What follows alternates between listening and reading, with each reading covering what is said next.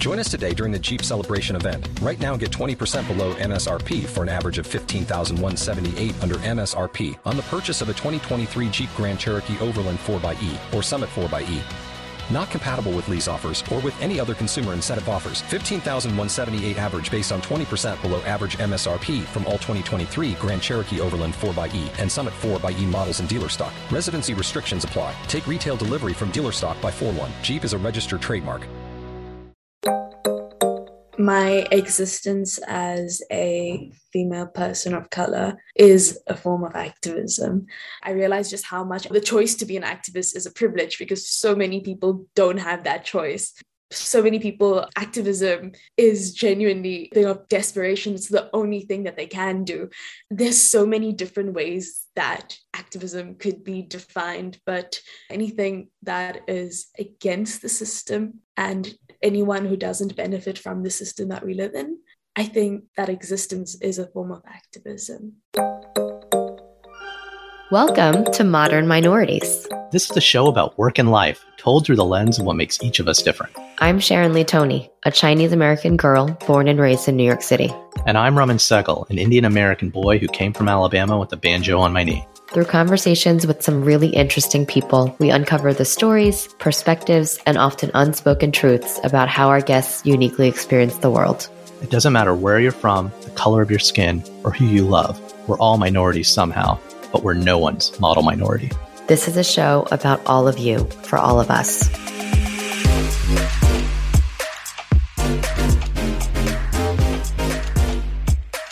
Hey, Raman. Hey, Sharon. Happy New Year. Happy New Year indeed. Well, happy solar New Year. Oh, goodness. We'll get to the lunar New Year in a few weeks. That's fair. So, uh, how was your break? I'm still on it. How about you? the lonely podcaster never sleeps, Sharon. Wait, so what does that mean for this episode? All right. I got something for you. So, you know, Times Person of the Year? Oh my God. You booked Elon Musk for the pod? Uh, I mean, he's South African, but he's no, no, no, not at all. Um, did you book Kamala Harris for the pod? Give me till the end of the year on that one. So slow your roll, Sharon. all right, all right. So way back in 2011, Times Person of the Year was the protester, but you know, I like to think of them more as activists. I'm not sure I get where you're going with this. Okay. So look, probably no surprise, uh, but I think one of, if not the defining issue of our time is climate, because when you take away all the other really important noise, we're actually changing the very nature of the planet we live on, and frankly, the one that our kids will inherit. Is this where we tee up another one of Jay's Animalia episodes, Raman? yes, but it's even better. Uh, as you know, our very good friend of the pod, Jay Veraldi, runs an organization called Animalia, whose mission it is to create positive, inclusive dialogue on critical topics that protect this planet and to support the people and organizations working to lift up all of those who occupy it. Yeah, I love Jay. So many of the stories he puts together on Animalia are really focused on changing the culture and awareness around the climate movement. Yeah, and you know, honestly, beyond it being a great podcast that everyone should add to their rotation, like yesterday, Animalia has a really great newsletter that you should also subscribe to. They have some dope merchandise and put some amazing eco experiences together as well. So just stop what you're doing right now and go subscribe and check out everything at joinanimalia.com. So is this now an ad for Animalia or what? it's actually not. Okay. So I genuinely believe the work that Jay is doing. He's just creating content that is frankly changing the way I personally think about these things. And as all of us need to be thinking about the new year and the silly idea of resolutions, we should also be thinking about what it means to be more active and aware. And so on the Animalia podcast recently, Jay actually brought together two climate activists who were at the COP26 in Glasgow. Oh, yeah. This was the episode with the young woman from South Africa and the guy from Lebanon, right? Uh, yeah, exactly. So a few weeks back, Jay sat down for a really powerful discussion with two really incredible young climate activists, Raeesah Nor Mohamed from South Africa and Hussein Ali Ghandour from Lebanon. Yeah, and they're not simply minorities because of the color of their skin. They're minorities because of what they believe and where they believe it. Raeesah and Hussein are climate activists, which is a minority thing in itself, but they're doing it in some unique and challenging places where caring about the climate is not necessarily a mainstream thing.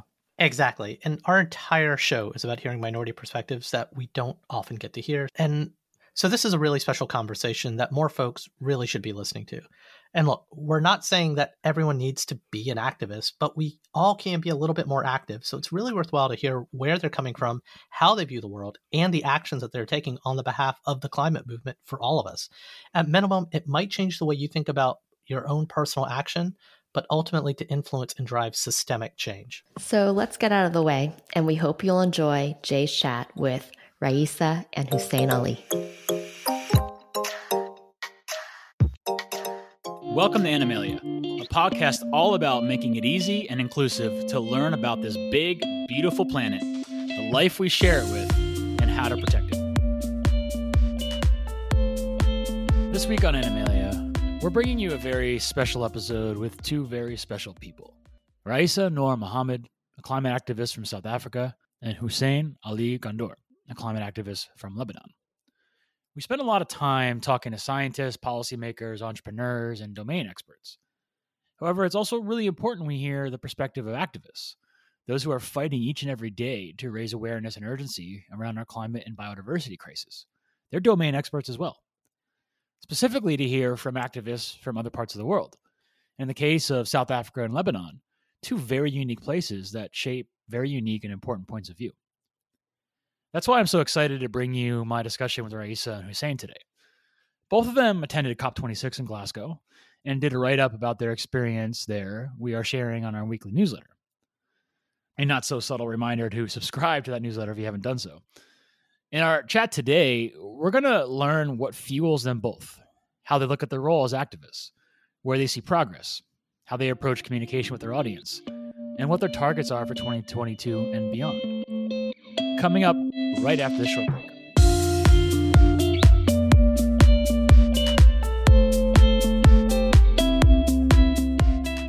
If you're looking for a great gift this year for someone who loves this planet, everything in the Animalia merch store is 25% off through the end of the year. All of our products are sustainably made. You can see the details on the product description pages, and all of them share between 20 and 65% of proceeds with a partner nonprofit fighting to save this planet and all the incredible life on it. To check out more, go to shop.joinanimalia.com and find something you'll love. Now, back to the episode.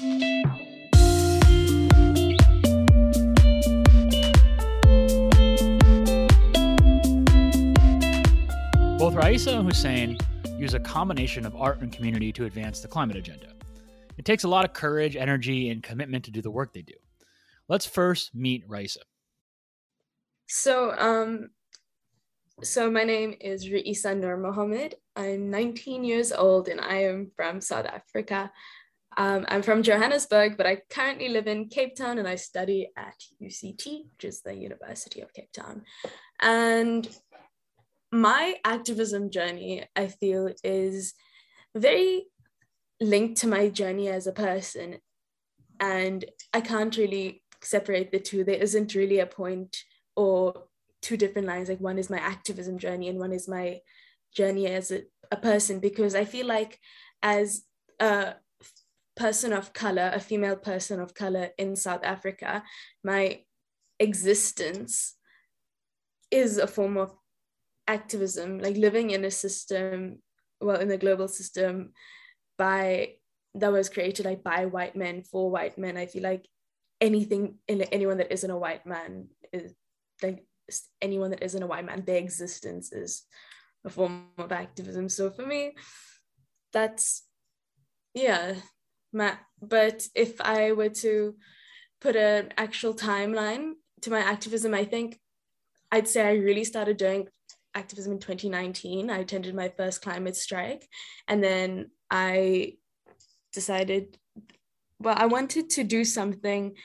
um, for the climate movement that I could do because I I'm not a I'm not good at science. I couldn't go through all the policy making, but I can do art. And I wanted to use art in my activism. And so we, I started doing performance art protests to raise awareness about the climate crisis. Then in 2020, I started boycotting school and I sent a message to my Department of Environmental Affairs and had a fight with the minister. And yeah, and then from there, it's just been lots of on the ground and grassroots and connecting with people. And yeah, that's me. Now let's meet Hussein. My name is Hussein. I'm 25 years old. I'm from Lebanon. Um, I mostly started to identify as a activist, environmental and climate activist this year, although I have been doing activism work since maybe 2018. Uh, since after I graduated uh, from university with a biology degree, and I was interested in all the environmental problems in Lebanon, and uh, I really cared about them, and I, I thought someone should do something about it. And one of my favorite uh, courses at university was uh, environment and pollution. Uh, at the time when I graduated, there was an ongoing waste crisis in our country um, because we have no proper uh, waste management uh, plan or policy that is being implemented. And uh, in 2020, there was the COVID pandemic. Um, during that time, I stayed at home. I learned how to compost and do gardening. So i like uh, and i started recycling. I even tried to have my uh, neighbors start sorting waste and recycling uh, because we like you know usually it's not done here in lebanon. Uh, some people like do it on their own initiative but uh, there's no like uh, municipal service to collect the sorted waste and recycle it you have to send it to a sorting facility um, and after this year, um, there was an oil spill that happened uh, in the Mediterranean, and uh, I thought it was very wrong. The government again did not uh, do anything about it because it was incapable. Uh, our government is very in- incompetent and incapable. We have a, a huge political and socio-economic crisis in Lebanon. So i decided uh, to do something about it because i couldn't like just stand there and watch what's happening. And i led a volunteer uh, campaign uh, with uh, volunteers that i mobilized through social media. And we did a small crowdfunding uh, we did the beach cleanups to remove the oil and we made also a petition to pressure the government into more action and transparency and later i also made a a film, short film about waste in Lebanon, which uh, was screened in, uh, oh, which was selected for two film festivals. And then I applied for the pre-COP, which was in Italy, and like it was the first time I attended a climate conference. And from there, I joined YOUNGO, which through them I also applied for the COP, and which I also got selected. So uh, things this year were really happening very fast. Uh, and so like this year was mostly uh, when i started to call myself a climate activist because uh, like i've had several uh, jobs but not to, like i was not specialized in one certain domain i was having different jobs for different periods of times but all all, all throughout i was always doing either voluntary or paid work uh, in relation to uh, like environmental topics um, or uh, something like that. So I figured I can call myself an environmental activist. I'm curious for both of you, how would you define what being a climate activist is, just in your mind? Like what makes how do you how do you think about that definition? Does it and or does it even matter, right? Is it just a matter of like, hey, anybody that is pushing this message forward in their own way to their own ability is an activist? Like how do you think about what goes into being an activist and how how you define that i think a climate activist from the word activist is someone who takes climate action regularly and they have the goal to bring forward the climate justice uh, now with the popular use of social media i think there are many people who call themselves activists or there are many people who call themselves bloggers or uh, like fashionistas or like models, but maybe they are not truly are. So I think it's someone who is really true to the cause and like does climate action to bring forward climate justice. Uh, it can be in any form and uh, on any scale because like each person can do different things based on their skills, their community, their context, where they are in life. Uh, but but yeah, this is what I think uh, climate activist uh, boils boils down to. For me, um, I think, like I said earlier, my existence as a female person of color is a form of activism. So I think um, what an active what defines an activist for me i'm not even going to look at climate activism because again i'm an, i feel like i'm an intersectional activist because i feel like everything is everything is just intersectional and i've actually been doing a lot of thinking about this recently especially going for cop and seeing and attending these massive marches um, in the uk um, because we don't have such big marches here in South Africa because for me like going there i realized just how much activism like or the choice to be an activist is a privilege because so many people don't have that choice. Um so many people um activism is genuinely uh, like a thing of desperation. It's the only thing that they can do.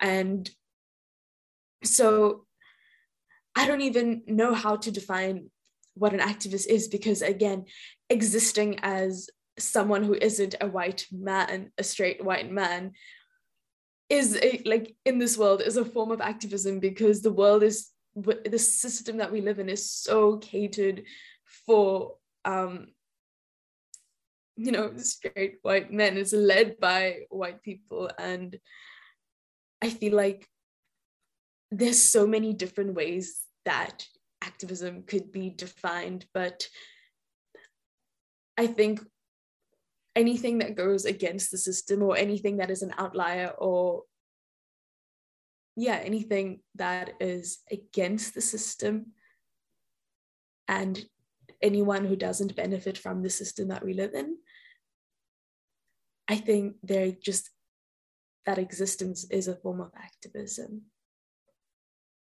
Raeesah and Hussein both come from countries with very unique challenges compared to things here in the United States. In the case of Lebanon, it is currently experiencing one of its most unstable periods since the 15 year Lebanese civil war that ended in 1990. With hyperinflation similar to what we've seen in recent years in Venezuela, while sitting in a part of the world with constant conflict. In South Africa, inequality continues to run rampant. The effects of apartheid are very much alive as the gap between the uber wealthy, predominantly white class of people and the majority of the population continues to widen. 3,500 of the richest people in South Africa own more than the poorest 32 million, which is cited as the widest wealth gap of any major country in the world. So you can imagine with so many challenges just for day to day survival, Raeesah and Hussein have challenges of their own in getting the climate message across as they explain, it's really about framing the issue around how it really is impacting their day to day lives, something we still struggle to do here in the United States to a wide enough set of people. Um, I don't know if uh, you or or the listeners are following any of the news about Lebanon, but uh, we've had like two or three of our darkest years since the history of Lebanon, like since even before the independence. Some people say even during the world war and even during our civil war it was not as bad as it is right now. Uh, we have a huge food insecurity. We don't have electricity. Uh, our national currency has gone a huge hyperinflation more than tenfold kind of like something that venezuela went through. Uh, kids can't go to school anymore or eat there's a huge uh, unemployment. Some statistics say that 80% of the Lebanese people are now poor. Uh, so, and and climate change will only make it worse. Will only make it worse, and uh, like I will only create much more tension and maybe also conflict. I guess Lebanon is, uh, in terms of uh, like uh, armed conflicts, or uh, like this this kind of insecurity is not as bad as Palestine or Syria, although we do have those sometimes. So, for example, uh, maybe one or two weeks before going to the COP, uh, there was an armed conflict in Beirut about a there was a protest uh, against a judge which was investigating on the case of uh, the Beirut explosion, which happened in August of 2020. Uh, our port uh, of our of our capital Beirut exploded and 200 people died, and this was a huge public uh, case uh, of like the government corruption and incompetence, but still no people responsible were uh, uh, charged or no one was held accountable. Um, so there's this judge who was really like uh, was really trying to hold the politicians accountable and ask them for investigation. But there was a, a protest against this judge, and things got violent, and six people died. There was like snipers and shooting. It was one week before the COP. Uh, these events are occasional, but still they kind of, um, along other instabilities and insecurities, dictate our life in Lebanon. So people are mostly in survival mode here. So uh, when you want to come and talk to them about the environment and climate change, they would tell you that uh, what are you talking about? It's like you're living in uh, in La La Land for them. I even before going to the pre-COP in Italy, I made a kind of survey for for addressed to Lebanese youth so that I can see some of their concerns, some of uh, their ideas, so that I can represent them in the pre-COP. And I did get one response, which which was uh, uh, which was, "Are you out of your mind? We don't care about climate change. We have much more uh, basic uh, problems or necessities here, which are like the ones I mentioned: food, electricity, water, medicine, healthcare, safety, security, etc. So how do I go around and uh, address this as an environmental or climate activist? Uh, well, I need to do it like uh, very carefully, and I need to do it uh, very sensibly. So I need to start from the people and where they are and their needs. Uh, so far, and as a reason of all of what I've explained, there's not enough climate change awareness or consciousness in Lebanon. So if you ask the average person on the street about climate change, they'll probably not know what it even means. And uh, this has been the case so far. Uh, after coming back the, from the COP, I'm now planning to do some climate awareness or uh, climate uh, education efforts or campaigns. And I am still to brainstorm on how to do that actually. But I think my approach will be uh, to relate the climate crisis to the already existing struggles and, and daily lives of the Lebanese people. Because, so for example, one of their uh, concerns is food security. Uh, food is becoming more expensive. They can't afford it, especially when the food is imported. Uh, the climate crisis will only increase global food prices. This will make food even harder to access and this will increase hunger in Lebanon. So I can like shed a light on that. Also, electricity. We don't have enough electricity um, because we don't generate our electricity. We buy it from like uh, from out sources, um, and we don't have like so far we don't have our own production of oil and gas, but we have a huge potential of solar and wind energy which we are not using because corrupt politicians support um, a mafia of private generator owners uh, which sell overpriced electricity bills. Uh, if, the, if we had renewable energy, uh, then renewable energy is free. So where do they get their money from? But still, it's something we should very much look into because we don't have electricity and we have so much potential of renewable energy. And this is again something that can be related to the climate crisis. As we continue to find ways to raise awareness and urgency around the climate crisis, one of the more straightforward paths is framing it around public health.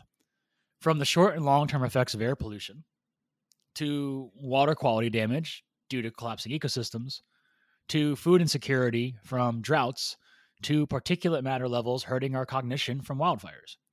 The climate crisis is very much a public health crisis that is hurting people today, especially marginalized working class people who have little to no health care in the first place. This is not spin or some forced narrative. This is real and happening right now. Raeesah reminds us just how deeply interconnected climate and social justice issues are. Yeah, so um, coming from South Africa, um, which is, I think, the most unequal country in the world, um, it is, I feel like my, I call myself an intersectional activist because I believe that nothing can be viewed in isolation and everything is connected and different problems are connected. And I very much believe that the climate crisis is rooted in colonization. And as a country who um, um, was previously an apartheid state and still and people are still feeling the effects of apartheid, I feel that it's not fair to expect people to prioritize the climate crisis when like so many don't even know where their next meal is coming from. They've got so much else to worry about which is why i so much believe that the climate crisis is an intersectional problem because um, marginalized people and the global south and um, yeah, it's the global south are going to feel the effects of the climate crisis much harder as a result of the effects of colonization because we still haven't recovered from that and we still haven't addressed those issues. And so I feel like when dealing with the climate crisis, it definitely can't be dealt with as only the climate crisis like south africa as well um who the electricity thing is it's it's it's a it's a difficult situation here um because I think we're running mainly on coal, which is bad, but we have this thing called load shedding where I don't know, I think I think basically the country takes turns on the electricity. we have load shedding where um we have different stages of load shedding, like stage one, stage two, stage three, and for like it depends and it depends what stage you're on, but for a few hours, in a day you won't have electricity. Like your electricity just completely shuts off. And there's also a water crisis. I think lots of people know about the cape town water crisis that happened in 2018 but now it's not even just um it's not even only like a drought. It's the corruption is so bad here that uh, municipalities don't look up to the infrastructure. And so my home city, Johannesburg, I know they didn't have water for a few days just because everything is so bad.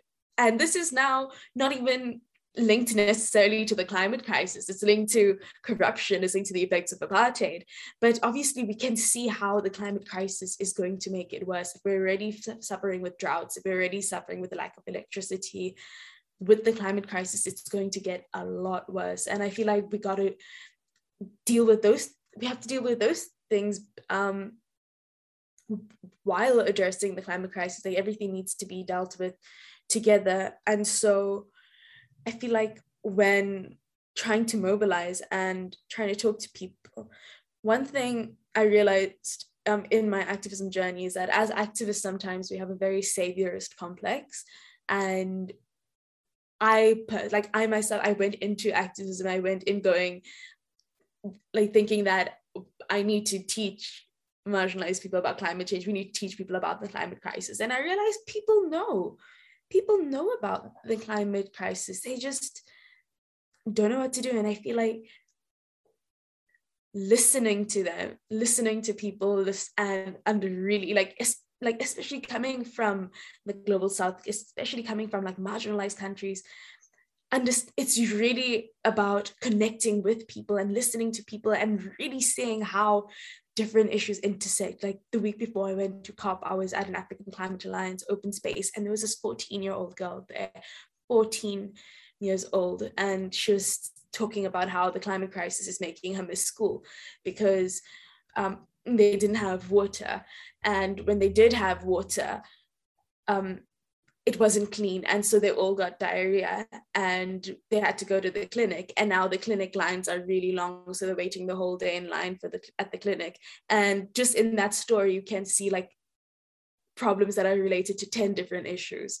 And that's why i think especially in the global south emphasizing and under really understanding that it's an intersectional issue is so important it's important to understand what Raeesah means by intersectional activist. The concept of intersectionality is essentially identifying how different established systems of power all work together or intersect to hurt those who are marginalized the most, essentially, to maintain their power under control. It means that we cannot just focus our activism on any one single thread and expect any change in the overall systemic issues, even if we move the needle, so to speak, on that thread. The climate crisis is intersectional in this regard. Social justice is intersectional in this regard. And those two issues are very much intersectional with each other. So Raeesah focuses her activism not on one strand or issue, but on how multiple systems are working to maintain a world that continues to benefit such a small group of people while also damaging the planet. Like in South Africa, um, I say it's the most unequal country because, again, like it's a previous apartheid state. So white people are the minority, but um, they are the at the top of the chain, top of the system. Like the richest areas are white areas, and so even then, when we're looking at transitioning um, in the climate crisis, you'll get rich white people with their electric cars and their solar panels and their ability to go vegan and even that like transition is so unequal because like how do you tell people we need to switch to electric cars when people don't have like so many people don't have transport in the first place? They don't have cars. How do we um like how do you like how do you tell people that um, public transport is the best alternative when south africa doesn't have a public trans a good public transport system a safe one? Like i have a railway station behind my house but i can't take the train because it's so unsafe that if i get on i probably won't get off. Um, and so definitely there needs to be there definitely needs is are different ways that um, we need to address this but also rich people here are the minority and they have the most power and the majority of the people are living in poverty. And for me what where my heart lies and where my activism lies is engaging with the people who are going to be the most affected and listening to them because i personally like if we look at south africa even though i am marginalized i am one of i am like one of the more privileged ones. I'm in like the like the small percent of privileged people. And so i believe like with the climate crisis everyone needs to be involved. But at the same time throughout history it's been white voices that are always at the center of these movements. And with the climate crisis we can see um, like we can see now like in the global movements it's still white voices at the center white people at the center. And so i feel like even within the activism there needs to be this shift like this decentering of white people because yes everyone's voices matter. Everyone's voices deserve to be heard. But when one group has historically been given the chance to have their voices heard and are still currently um, their voices are at the center. I feel like there needs to be this a much bigger effort to engage with the people who have always been excluded. And that's where i think my activism lies with yeah my activism lies. Just like you know inclusivity and listening to and platforming people who have been erased and will continue to be erased you know? I think a great example of that um, to just to put it in tangible terms is there was a report that came out from the UN earlier this year evaluating the health of various tropical forests and they were looking at forests that were still controlled and owned by indigenous communities which sadly is getting smaller and smaller and forests that were protected by you know governments and corporations uh, protected meaning they weren't being necessarily farmed and destroyed like unprotected forests are. And they looked at protected forests from basically wealth and governed forests from indigenous communities. And across the board, the forests, the same forests, the same conditions, but under indigenous control were healthier, we're sequestering more carbon. We're actually even producing more natural harvest of wild fruits and and plant life. Um, like just like in on every measure, we're doing better. And it just you know is an example that you know when I look at that and say we we would all benefit from giving control of our forests back to indigenous communities right? And giving and i don't mean giving them governance but actually ownership. I don't mean putting them in a position where they have a, a seat at the table. It should be their land. It should be their forest right where um, we don't have a seat at the table. We being you know the collective we of those that have power and influence. Um, and that that report just i think kind of points to an example where if we did give control and ownership ownership back to indigenous communities of tropical forests we would all benefit. All of us would benefit from it. Um, and so yeah it's a that that to me is kind of like a tangible example of what you're talking about the UN report on indigenous forestry management is something we wrote about in last week's newsletter, and we'll link out to in the podcast notes. When comparing indigenous controlled tropical forests to even government protected forests where things like agricultural development and mining are not allowed, the indigenous controlled forests reduce deforestation at twice the rate of protected forests and emit half as much carbon. This is because their practices include things like agroforestry, harvesting wild plants that actually add to the biodiversity strength, and controlled fires to prevent larger wildfire outbreaks. I think we all three of us would agree uh, we're not n- making nearly enough progress on any of the climate fronts. Um, that's why we that's why we do what we do, right? That's why we we do the work. But it's important at sometimes too to to try to highlight where there is some progress in some areas to also not feel hopeless because you know I, I struggle sometimes between you know you know feeling moments of hopelessness. And if you get too hopeless you can get really inactive because you're like what's the point? You know i've been trying so hard and nothing's nothing's happening. So is there anything that you look back let's say even going in recent times in the last six months last year wherever it may be where you see some progress some elements of progress even if it's nowhere near enough um, what stands out to you both of like an example where you've seen some progress? And then we'll and then we'll flip to where you see the biggest gaps and you know where you know where there's complete lack of love progress where we should focus attention. But i i first want to ask you of where do you both you know what's an example where you've seen some progress some shift even if it's like a somewhat of a mindset shift and the, the you know the policy that fo- follows it still has to happen whatever it may be what's an example where you both have seen some some form of of progress? Uh, something I consider as progress is um, I heard that uh, a couple months ago, maybe the, the, the UN announced that they now consider that uh, a good or safe or healthy environment is a, considered now a human right. And I think this is considered a progress because this is a very basic argument. I don't know why it came so late to the other human rights discussions, but I think it's good because many things can be built on that. And uh, other forms of progress um, at the COP, maybe th- there was not much progress, but I guess the inclusion of the word fossil fuel or uh, the mentioning of uh, loss and damage, although there was no funding for it. But this is maybe like a very small progress.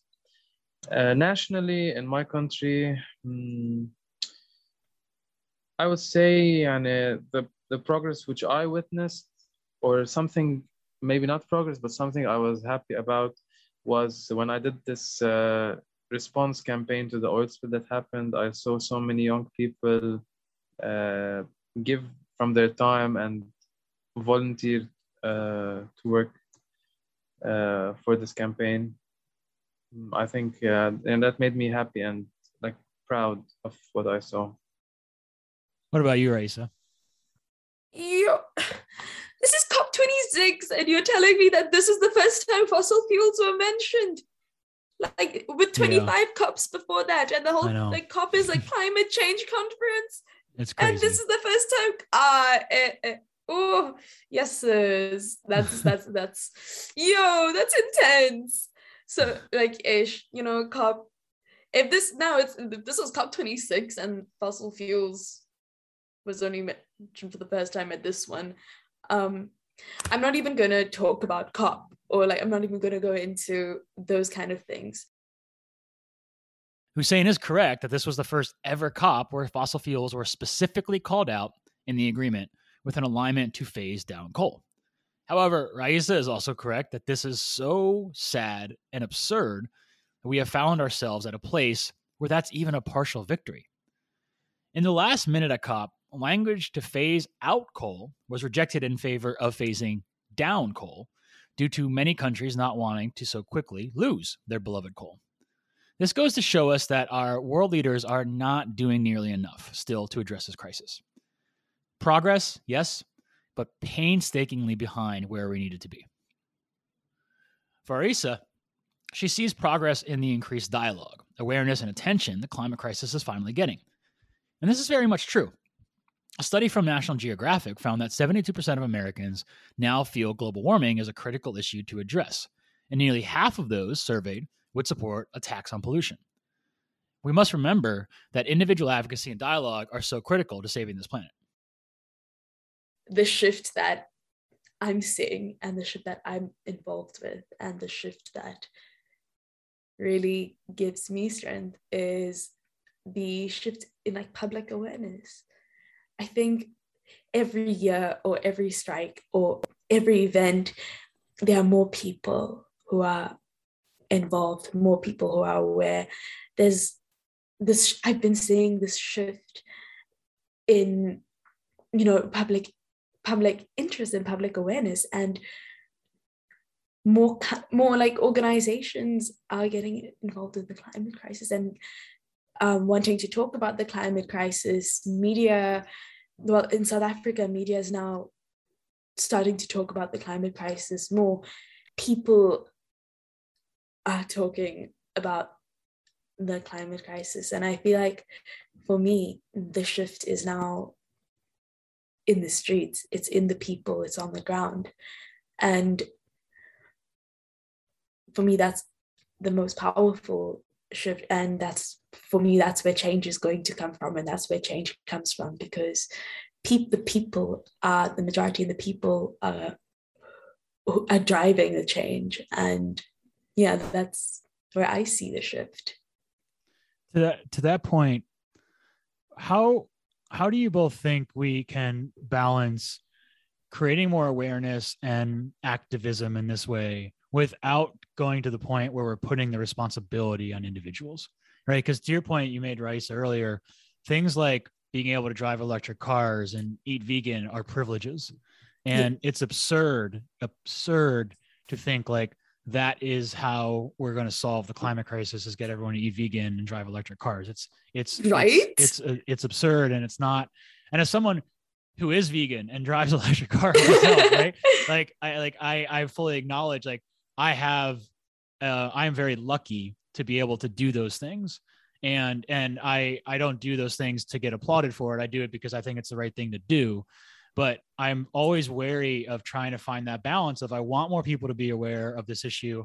I want people to find a way to get involved in whatever that means for them that they can do but i also don't want it to be the individual's responsibility right? Because it's really the system. It's the bigger systems that have to change the system of how we produce energy right? The system yes. of, of how we we make these decisions at the government at the corporation level. Um, but you can see a world where corporations love and really benefit from framing the climate crisis as an individual action. And a great example was, you know, the the carbon footprint calculator. So in early uh, 2004, it was British Petroleum, it was BP Oil that publicized the carbon footprint calculator. They were telling you, the individual, now you should you should calculate your carbon footprint and lower it. Because why? Because they want it to be your responsibility not their responsibility as a massive oil and gas company to lower their emissions. They want you to do that, even though you can't actually do that because let's like you can only do it to a certain degree because, well, like for example, you can't you don't choose where your electricity comes from. If your electricity comes from fossil fuels, you can't just get off of that. That's not even capable for you. So how how do you balance that where like you want to get more people aware and involved and you do amazing work and protests and and movements and organizations to create that awareness, but you also want to balance it where you don't you don't want to frame it as it's the individual's job to solve this crisis. So how do you find how do you find that balance? Ooh, I have a lot to say about that. Oh, I'm very passionate about that. Yeah, go ahead. Um, like for me, like even um doing all my protests and my school boycott and everything, my like whole thing is that it's not individuals, it's not our fault. Um, even like when I was speaking to our Minister of Environmental Affairs, um, at her meeting last year, at this um, meeting with youth she had last year, she was saying that it's the youth's job to change public perception. And she's telling us that we must go and make change in our own communities. And I went to and I was like, by saying that it's the youth's job change public perception, by saying that it's because people litter and stuff that the climate crisis is happening, you're not acknowledging that it's the companies, the industries that are at fault. It's governments that are at fault. It's not the people.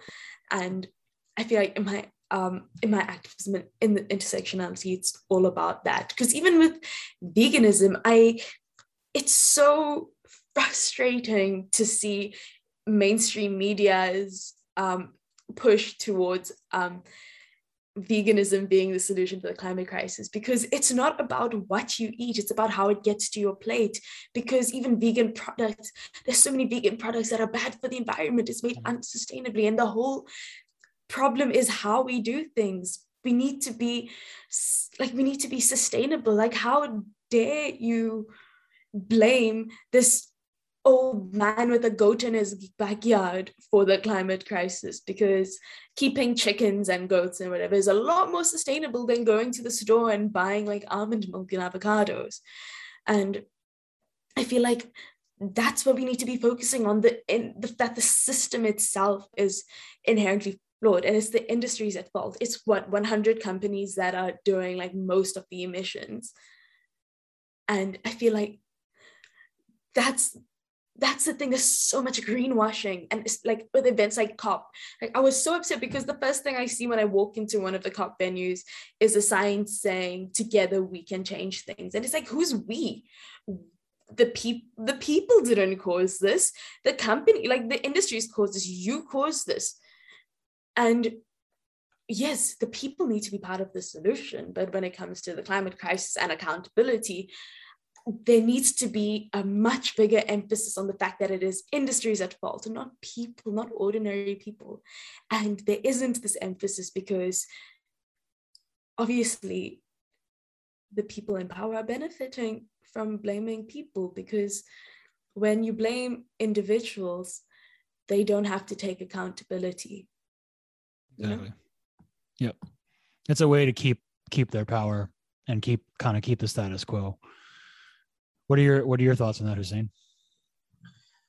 I for sure agree with Raeesah that um, these huge industries collectively and on the bigger picture have much much more impact than like uh, changing lifestyle habits and i'm sure there are statistics behind that and it only makes sense um, and how to how to keep uh, the focus on uh, the systems change and the industries instead of only the small lifestyle changes. I think uh, by by by turning the focus and attention uh, constantly reminding of the bigger picture. So for example if you have an action or if you're having a protest or a, an awareness session whatever trying to push for like some some small specific changes or try to motivate people to use this to take this uh, uh, choice instead of that one to be more climate or carbon uh, climate friendly or like have a smaller carbon footprint. I think it's important to always then again connect it to the bigger picture and tell them you are doing this because this is the right thing to do but still uh, taking it back again to the bigger picture and and um, and organizing the people and mobilizing the people to take action and put pressure on the systems which are causing the climate crisis, which are the fossil fuel industries or like the industries at, at large. So, for example, uh, the fashion industry has a huge carbon footprint, like these huge fashion brands which exploit and pollute. For example, our food systems, which have a lot of food waste and we produce food so unsustainably. I think this is how you again bring back the aim at the large industries and the systems uh, at hand. But there's also one other thought that I would like to add that's been keeping my mind busy recently is um, like, okay, I'm an activist and all of us activists, we are against the system and it's a bad system. But then I tell myself there is there should be a reason that this system is here in the first place so yes i'm i think for sure like some people are benefiting from these systems much disproportionately more than others and and these systems are creating inequalities and widening the gaps more and more as time goes on or uh, as our planet goes into more crisis. But i think like there is like something very um, how can i say it? Uh, fundamentally um, like wrong or that we need to change. Because even us like we are benefiting from these same systems like even us the activists and everyone uh, we are benefiting from these same systems that we are criticizing or trying to to break. So for example we are now using electricity which is coming from fossil fuels. Um, so this this, this is uh, some some people like they they use it as a like a criticism to climate activists that you're being hypocritical, uh, that you're criticizing something that you're benefiting from. I don't think it's true that we are being hypocritical because we didn't have a cho- really a choice in uh, choosing the system, and like our lives kind of depend on it. But um, but then again, the system is here and it's here for a reason. And um, okay, we say that these people in, in power, they have so much power and they are benefiting a lot. But I would like, for example, to like I never know what it is to be like a oil company president or the owner of a like or a huge politician in this industry. Like I know that they hold the biggest responsibility to change these things because they are they have more power to do so. But I would like to really to be for one day in their position to really see like how it is from that from their that perspective. And I never even talked to one of them. And uh, like commenting on this uh, banner that Raeesah saw, like we should change the system together, or uh, like I forgot the exact words, but you know, it's something that we can do together I um, I might like disagree with Raeesah on this. Maybe it's not we like meant by the people, but I think all of us humans we should change this together. No matter if you were are an activist or an oil company president or whatever, we should all work to change this because it will harm us all uh, at the end. Of course, disproportionately in unequal uh, amounts, but still. Um, so this is just I was sharing a, a thought I was having recently. Like it's just a train of thought. Yeah, they're they're building off of that. I, did you both see there was a a TED talk? I think it was a TED event. I want to say a couple months ago, right before COP. Um, where I think it was the CEO of Shell was on stage with the founder of Engine One, which is a sort of activist hedge fund, and a climate activist from, I believe she was from Ireland. Do you know what I'm referring to? The uh, yeah, I think I, I, I saw such an event, and they, yeah, uh, I remember that. Okay, that they got him to speak. It's yeah, and so I want to I want to get both your thoughts on this. I so watching that and just for our audience, uh, I'll link to it in the podcast notes. So you know what we're referring to for those that don't don't know it. But essentially, in a nutshell, um, you know, they both they got to introduce themselves. The shell guy went first. The engine one guy went second, and then the the the woman uh, from Ireland, the activist, um, went third. And and she gave a very passionate and very direct um, criticism um, of the Shell CEO and pointing out all like you know kind of all the the kind of BS that he's you know sitting there claiming that he's you know they're they're taking this seriously and they're you know uh they're they're all they're they're very pro renewables while his company continues to support the advancement of abusive fossil fuels and um, and in human rights abuses and and a lot of things that you know she she she she called out.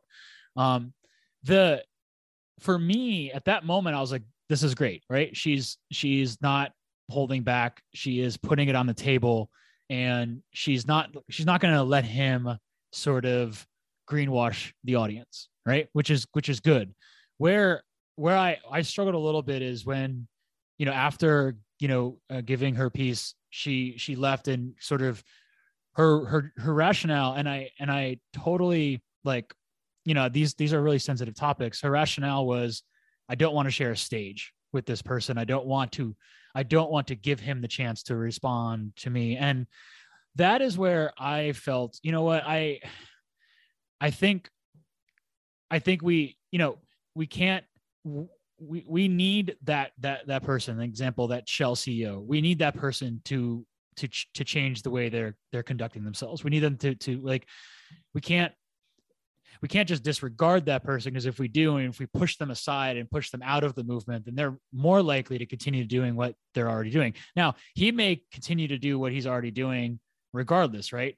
But there's better chance that he's going to to make to to support the transition to renewables in the case of shell if if like you know if there's there's more of a dialogue. And i had i wished i had i guess i, I hope she would have she would have stayed on that stage and allowed him to to respond and then engage back again and sort of just show that like we we do need to have these dialogues. They're really hard conversations to have right? Especially when you're hurting and she was hurting and that and that should be recognized. Um but i i don't know i was a little I don't know, disappointed is the right word maybe it is. Um you know when she when she left right afterwards and and didn't engage in a conversation after making her her very valid passionate point which i'm glad she did um, that was where i was a little disappointed what how did you both view that would you like do you think it was it was the the right thing for her to kind of get off that stage or do you think would you have liked to seen some dialogue after that that stance or i think it, it speaks to this point of like you know how how can and should we sort of work with even those in power that are part of the that are that are the problem. I mean that that guy is the problem. There's no doubt about that, right? But do we have a better chance of of shifting his view and shifting his behavior with dialogue versus sort of cutting off? Um, that's where I, I wonder. I'm just curious how you both both think about that. Well, so for me, I don't know. Um, I feel like as an like as an activist uh, from what i've seen and what i've experienced people don't realize how emotionally draining it is and activists are generally expected to be um, there's lots of expectations on activists and um, i so understand why she wouldn't want to engage in that, why she wouldn't want to put herself through that, because it's traumatizing to put yourself through these conversations with people who don't care and who don't understand, with these powerful people who are committing such heinous acts. It's emotionally so draining, and activists are human and they're allowed to protect themselves and allowed to prioritize their mental health. That said, I, like that is just defending her. But I personally fully agree with her, and I believe that Shell shouldn't have been given the platform. The CEO of Shell shouldn't be given the platform. And I think this is something I feel like in terms of um, South African issues as well. South Africa's gender-based violence rate right now is the highest in the world. And for me personally, um, and without act, not for me personally, well, for lots of people and without activism, we want um, it needs to stop right now. The gender-based violence needs to stop right now because if we're gonna wait for if we're gonna be nice to men and try and teach them and wait for them to change themselves how many people how many more women are going to die? How many more women are going to be affected? Um like we need to have it we need to make make it so that men just don't have the opportunity to do anything. Like we need to completely take that away. And same with shout same with these organizations. We don't have time to try and be nice and play nice and convince them. Because the science is there. They know what they they know what they're doing. They know exactly what they're doing. And i feel like waiting to for them to care or trying to convince them to care is very optimistic and it's not going to work how right like right now in South Africa there's like this massive campaign against Shell because on the 1st of December they're scheduled to do um, surveys of the coast of South Af- the South African coast. They're going to send seismic shock waves and it's going to be terrible like it's whale migrating season. It's going to be terrible. Right now they're killing ecosystems. They're committing so many crimes against humanity that I feel like we they don't deserve to be given that platform at all. They don't deserve to be given that chance to justify themselves. We need to like what we need to do is if, if we're going to wait for them to change themselves if we're going to wait for them to um ma- like magically decide to be better people and to magically care and put people before profit we're going to wait a long time. And we don't have a long time. We need to like we need to create or we need like what needs to happen is that they don't they shouldn't have the choice. They shouldn't be given the choice. Like in, and that's the problem with conferences like cop is that they're giving they this like what should happen is that these companies just shouldn't have the choice whether or not like like to decide how much they're affecting the environment. It needs to be completely preventative you know yeah. And so I fully get it and I fully understand her. I and I totally understand her too. I they just uh, ask you a follow up to that, Raeesah. I agree wholeheartedly that someone like the Shell CEO should not be given a platform just with a journalist to just greenwash and you know continue to avoid the topic and avoid the issue and conv- and and brainwash everybody to thinking they're doing everything they can when we know they're not, right? But that to me is a the platform of the Shell CEO by himself talking to a journalist is different than the platform of a Shell CEO getting criticized by someone who's calling out their bullshit and him having to answer it. Right. And then when he answers it and it's not satisfactory, gets criticized again. Right. Because like it's a different, it's a different type of dialogue than a dialogue with a journalist or a dialogue with, you know, you know, uh, with their own PR agent. Right. So I'm like, do you think that do you do you do you recognize that difference? And do you think like you know if if if she and and I also agree with you if, in that case if for her emotional and mental health she couldn't continue forward that needs to be protected and that needs to be recognized. But in a world and if she could like say you had the opportunity uh, just hypothetically if you know you had the opportunity to sit down with that same shell ceo and let's say you know you're you're you're able to get yourself in a mental state where you can do it. And you have the opportunity to to call out the truth right? And force him to answer the truth and not give him the chance to greenwash not give him the chance to manipulate because you're there not a journalist not a pr person. You're on the other side of that of that dialogue and you're not going to you're not going to be tricked by him right? Do you think that is is that a discussion you would be willing to have let's say hypothetically for me, it's like these things are almost like these things seem almost pointless for me because he's just there. Like he's just there. We're gonna have whatever conversation we have, and nothing's gonna change. We need to like we don't need conversation. We need action. And these things they happen all the time. These dialogues happen all the time. With like presidents go up biden will go up and talk about the, how the climate crisis is real. Obama will talk about how the climate crisis is real. They'll be like oh yeah the climate crisis is real.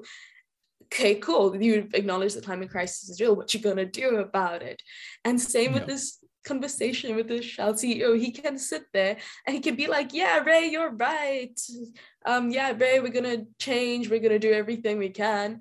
And it's all empty. All of these things are just words. So while these dialogues, um, I guess they they are they are important. I'm like, why would I put myself through that if well it depends because i know like we know that he'd probably be greenwashing we, probably we know that he probably wouldn't be sitting there like yeah ray you're right he'd probably be defensive and it would be a difficult conversation and for me i don't know sometimes i can deal with it and sometimes um, i do have the mental capacity but that sounds like such a traumatizing thing to put myself through sitting and talk and trying to get through to the CEO of Shell, who is actively killing with their policies and with their actions.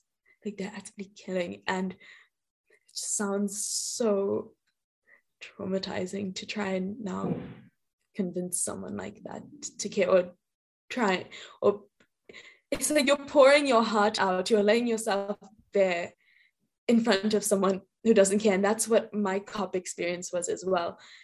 It was activists laying themselves bare, asking and begging for change and being actively ignored. Like I cried so much one day because being actively ignored like that was is heartbreaking. And I feel like having that discussion with the CEO of Shell, where you're going to be so actively dismissed, is emotionally so draining.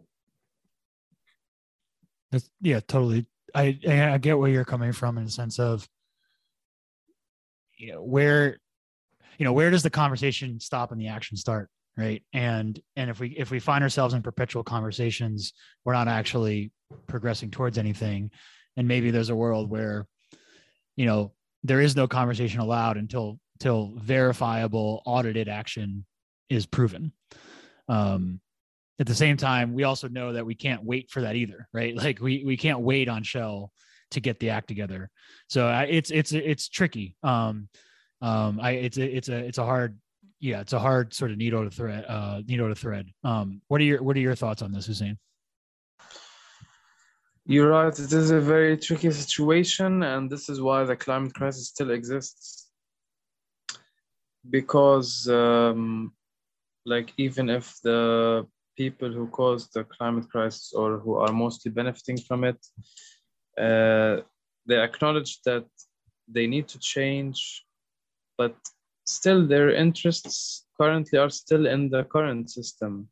And they will only change if change is more interesting to their own personal or economic interests than the status quo. On uh, having a discussion with the CEO of Shell, I do agree 100% uh, with Raeesah that uh, it, it, I can imagine very much how emotionally draining it would be. And um, about this girl uh, who left uh, the discussion, um, yeah, if, if this is like she felt that she could, she can't take it anymore, then um, I also completely understand her leaving. Um, should we have uh, discussions with the CEO of Shell or not? I think it depends on what they are there to say and in what frame it will be framed. I think any discussion with any CEO of oil company or whatever should be framed like if you can even replace their name tag with CEO of Shell by uh, climate change culprit, I think that's a good place to start. Like, uh, like to be like so much clear and transparent that we are only having this discussion with you because you have so much power, but it's not because uh, we are giving you a chance to justify yourself. There should be not any chance given for justification, only for um, I don't know if holding them accountable is right, the right word. And I know that they they they will probably going to such an event in their own interest. So how really do they how much really do they want to do they go to these events and discussions to actually um, listen and so so I really do get uh, where it's coming from that like they should be more changing than rather than talking. But I also agree with uh, you James that they are part of the puzzle and I think like no change will happen without them and being involved. But again this is this is my personal opinion. And how radical should you be? Like this is a thing of politics. Like some people think you can't be anything less than completely radical but then how useful is that? I think this is a matter of like uh, a belief. Everyone has different uh, belief like in their political uh, position um, so yeah, I think if you, you know, maybe certain discussions with certain people in the fossil fuel industries are maybe I don't know useful or possible, but it's very important.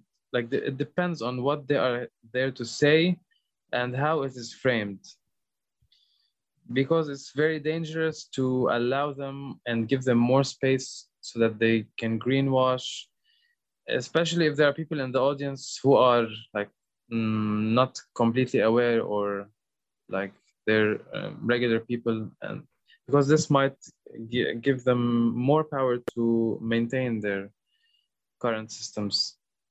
So it's very tricky and dangerous.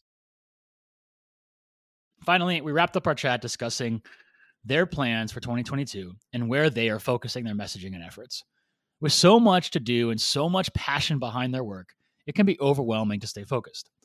I know this is true even for myself. So I was curious to ask them what lies ahead. For me, going into 22, coming from COP and with all these new experiences I've gained this year, I feel like I really this year realized that where my heart lies and where I'm best is well, I always say that when it comes to social justice, I'm a lot better at the social part. mm-hmm. Yeah. And for me, what I really want to do and what I'd really love to do is start like working like within communities and doing things like on a grassroots level doing engaging with local organizations local people and listening to people and like really connecting with people and engaging with people.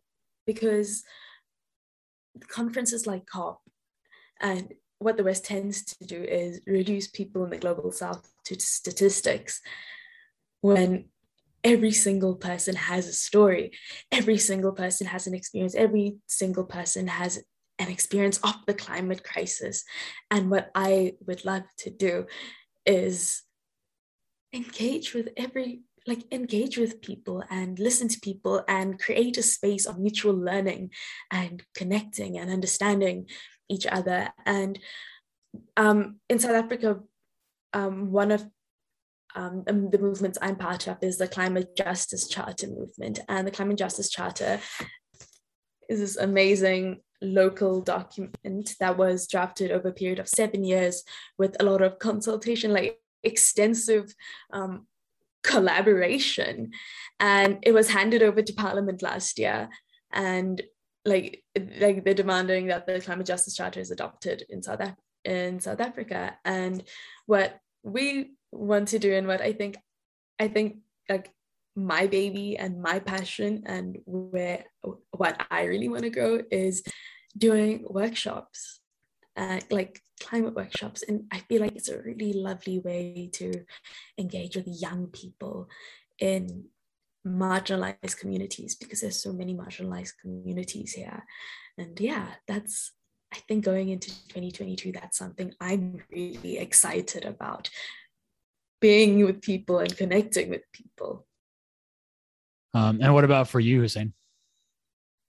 Um, for me, so so before this year, I was mostly an environmental rather than climate activist. So I was more focused about the local issues in Lebanon. Uh, first, because as I said, there's not enough, if even any, climate awareness in Lebanon, being such a global issue, and us Lebanese people having so many much more basic problems. And second, because I didn't have any opportunity to network or reach out to like international opportunities or organizations or people so that I can do something or work or collaborate with others. But now, after the COP and um, after what uh, I did in the COP, like during the during the COP, I was able to uh, hand over the global youth statement uh, of climate, uh, the one that was done uh, by YOUNGO, to our Lebanese uh, delegation team. And we discussed with them on how to involve more Lebanese young people in climate climate negotiations and decision making process. After I came back here, I was invited uh, to a meeting with the Ministry of Environment and the UK Embassy. This is the UK presidency uh, is now the COP presidency is now with the UK, where we talked also about uh, involving more youth, and there were some young people sharing the, what they have done. So I think my plan for 2022 is to organize a local conference of youth in LCOY, and that, having the outcomes of this conference uh, feed into the uh, position of Lebanon in the next COP, and hopefully also have uh, from now on a dedicated official uh, youth uh, negotiator on the team, on the Lebanese team, and having them like in, actually included and and uh, and and also uh, having them giving them the chance to learn and to participate not just in the COP but all year in the preparations and the climate negotiations.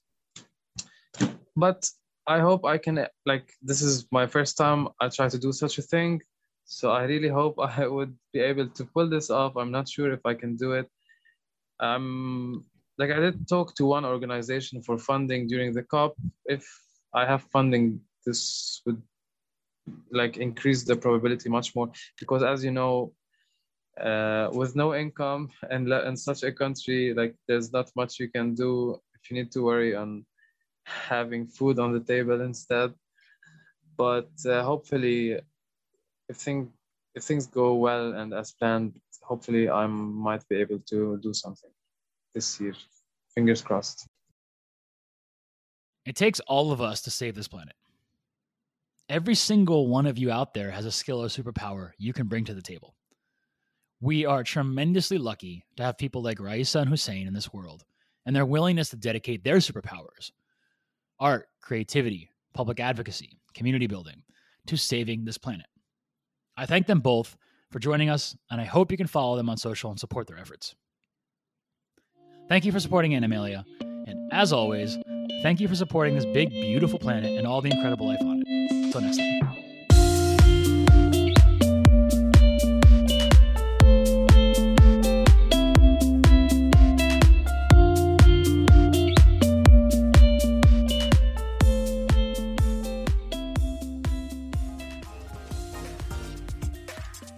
And that's our show. Like what you heard? Please subscribe, leave a review, and a five star rating on your favorite podcasting platform. Now more than ever, people need to be hearing these stories. Please share our show with a friend or three. Want to learn more or got something to share? Visit modminpod.com or email us. Hi, mom, at modminpod.com. You can also follow us on Instagram and Twitter at modminpod. We'd love to hear from you. That's it for now. I've been Raman Segal. And I'm still Sharon Lee Tony. Remember, we're all modern minorities out there. We'll talk to you soon.